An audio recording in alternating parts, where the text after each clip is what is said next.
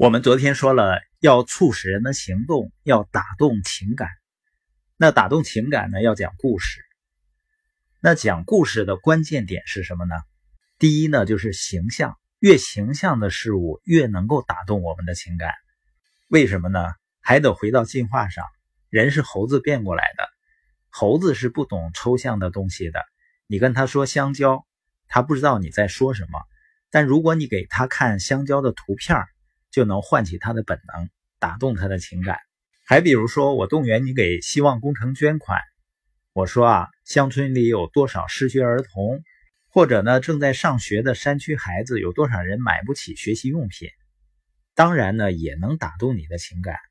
但是呢，这些话可能就不如一张形象的照片更能够打动你的情感。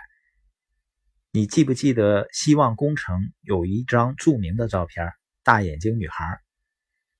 那个大眼睛女孩的形象啊起到了胜过千言万语的作用，为什么呢？因为形象打动情感，所以打动情感的第一个关键是形象。那第二个关键呢是距离，也就是离我们越近的事物，越容易打动我们的情感。这个距离呢，包括物理上的距离，但主要是心理上的距离。也就是说，你的故事呢？离听众距离越近的故事，越能够打动情感。讲故事的人呢，和听众情感距离越近，也越能够引起情感的共鸣。所以呢，我们说交流的目的就是为了促进改变、促进行动。那打动情感比打动理智更加重要，就是因为打动情感，人们才愿意改变，愿意去行动。那在这个过程中，就需要讲故事。讲故事的目的不是娱乐大家，讲故事的目的呢是打动情感。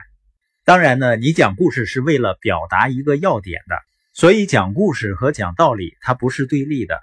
道理当中呢，尽管没有故事，但是故事当中往往是有道理的，因为你讲故事就是为了传递某个观点或者说明某个道理，所以呢，讲故事它不仅能打动情感，而且能打动理智。